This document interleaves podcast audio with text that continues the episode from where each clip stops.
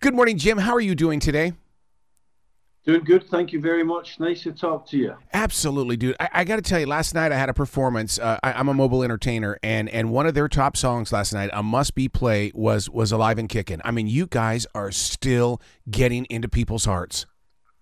Well, that that makes me happy. Thank you very much for telling me that.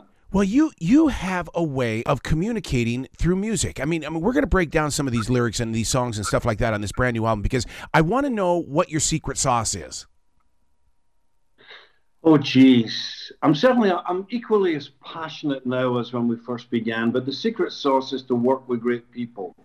And my songwriting partner, Charlie Burchill, believe it or not, he and I have been together since we're eight years old. We met in the streets in Glasgow.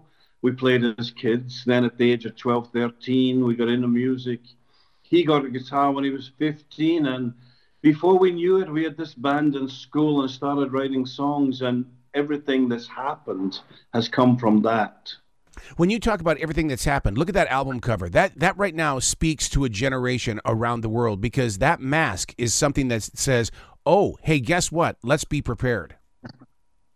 Well, I guess, I'm assuming that quite a lot of people you talk to currently would have been making their music or their movies or writing their books during that um, surreal period that we all went through. Uh, the last couple of years. Um, and certainly, you know, everyone knows the downside of that. And by geez, it was scary at times, but there were some good good things as well. And certainly in our case, the fact that there was nothing going on, nothing, no other distractions, meant that we could really go after work. And I think I think the songs and the music have you know really benefited from that kind of commitment. I'm not trying to say that we don't normally commit. We always do, but when we first started the band, the age of 18, when we first got a, a record deal, first time we had money to get a rehearsal room, we just wanted to be in there 24 hours a day. There was nothing else in our lives. There was nothing to lose. Some of us didn't even have, you know, girlfriends or partners.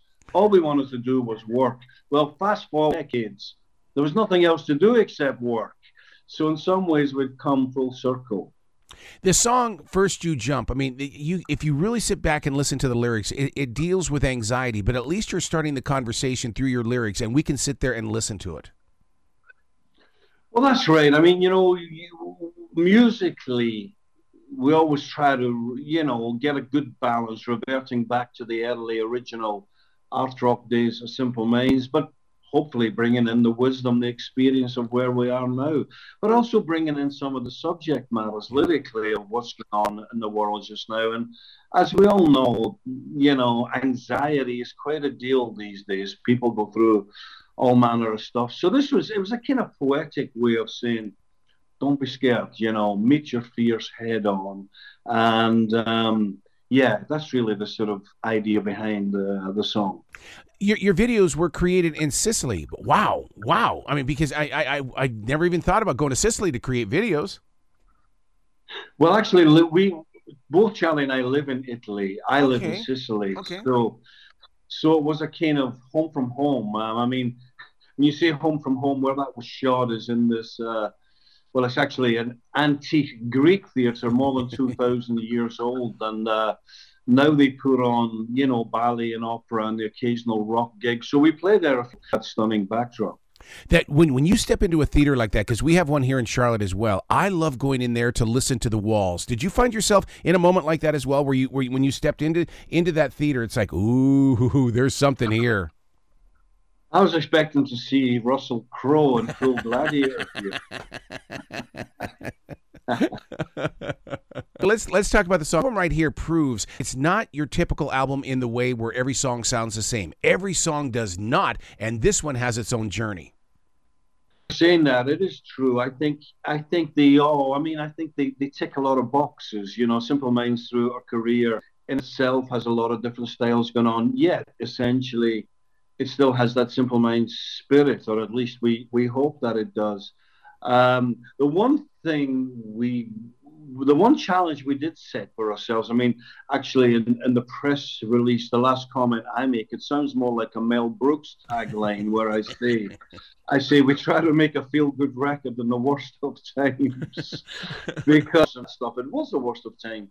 But we wanted to make an upbeat record. We wanted to make a, a somehow a positive sounding record, something, you know, energetic and, and, and something that really belies how long we've been in the game. And uh, um, hopefully the record, you know, as I say, ticks all those boxes. It is a total escape because I don't know how many times I hit repeat in listening to it because I mean it, it's one of those where you just kind of just really get into every vibe. And and I sat there and I thought, wow, maybe the reason why I'm loving it is because I was that jock that was on the air from seven till midnight that was playing electro rock when it first appeared on the music scene in the 1980s. And this right here takes me back while being in the present. Well, thanks to you. Um, I mean, it's it's it's a weird thing, you know. You can't really go back because that was right. then. This is now. The world has changed. We have changed. Technology's changed. But there are some things, some sounds, some sentiments, some atmospheres where you can conjure up some of the ghosts of the past. And I, I hope we managed to do that. And it sounds like like we did. If you're getting that back. I, I, I, totally see a bunch of EDM DJs around the world grabbing this album and doing their own little spin with it with their beats. Great. That would be great. That, that would be so great. Yeah. Act of Love is one of those songs where you allowed the keys to have its own direction and its own voice. I found myself uh, calling right, right off the bat, I'm going, oh my God, this is the hook of the song, the, these keys.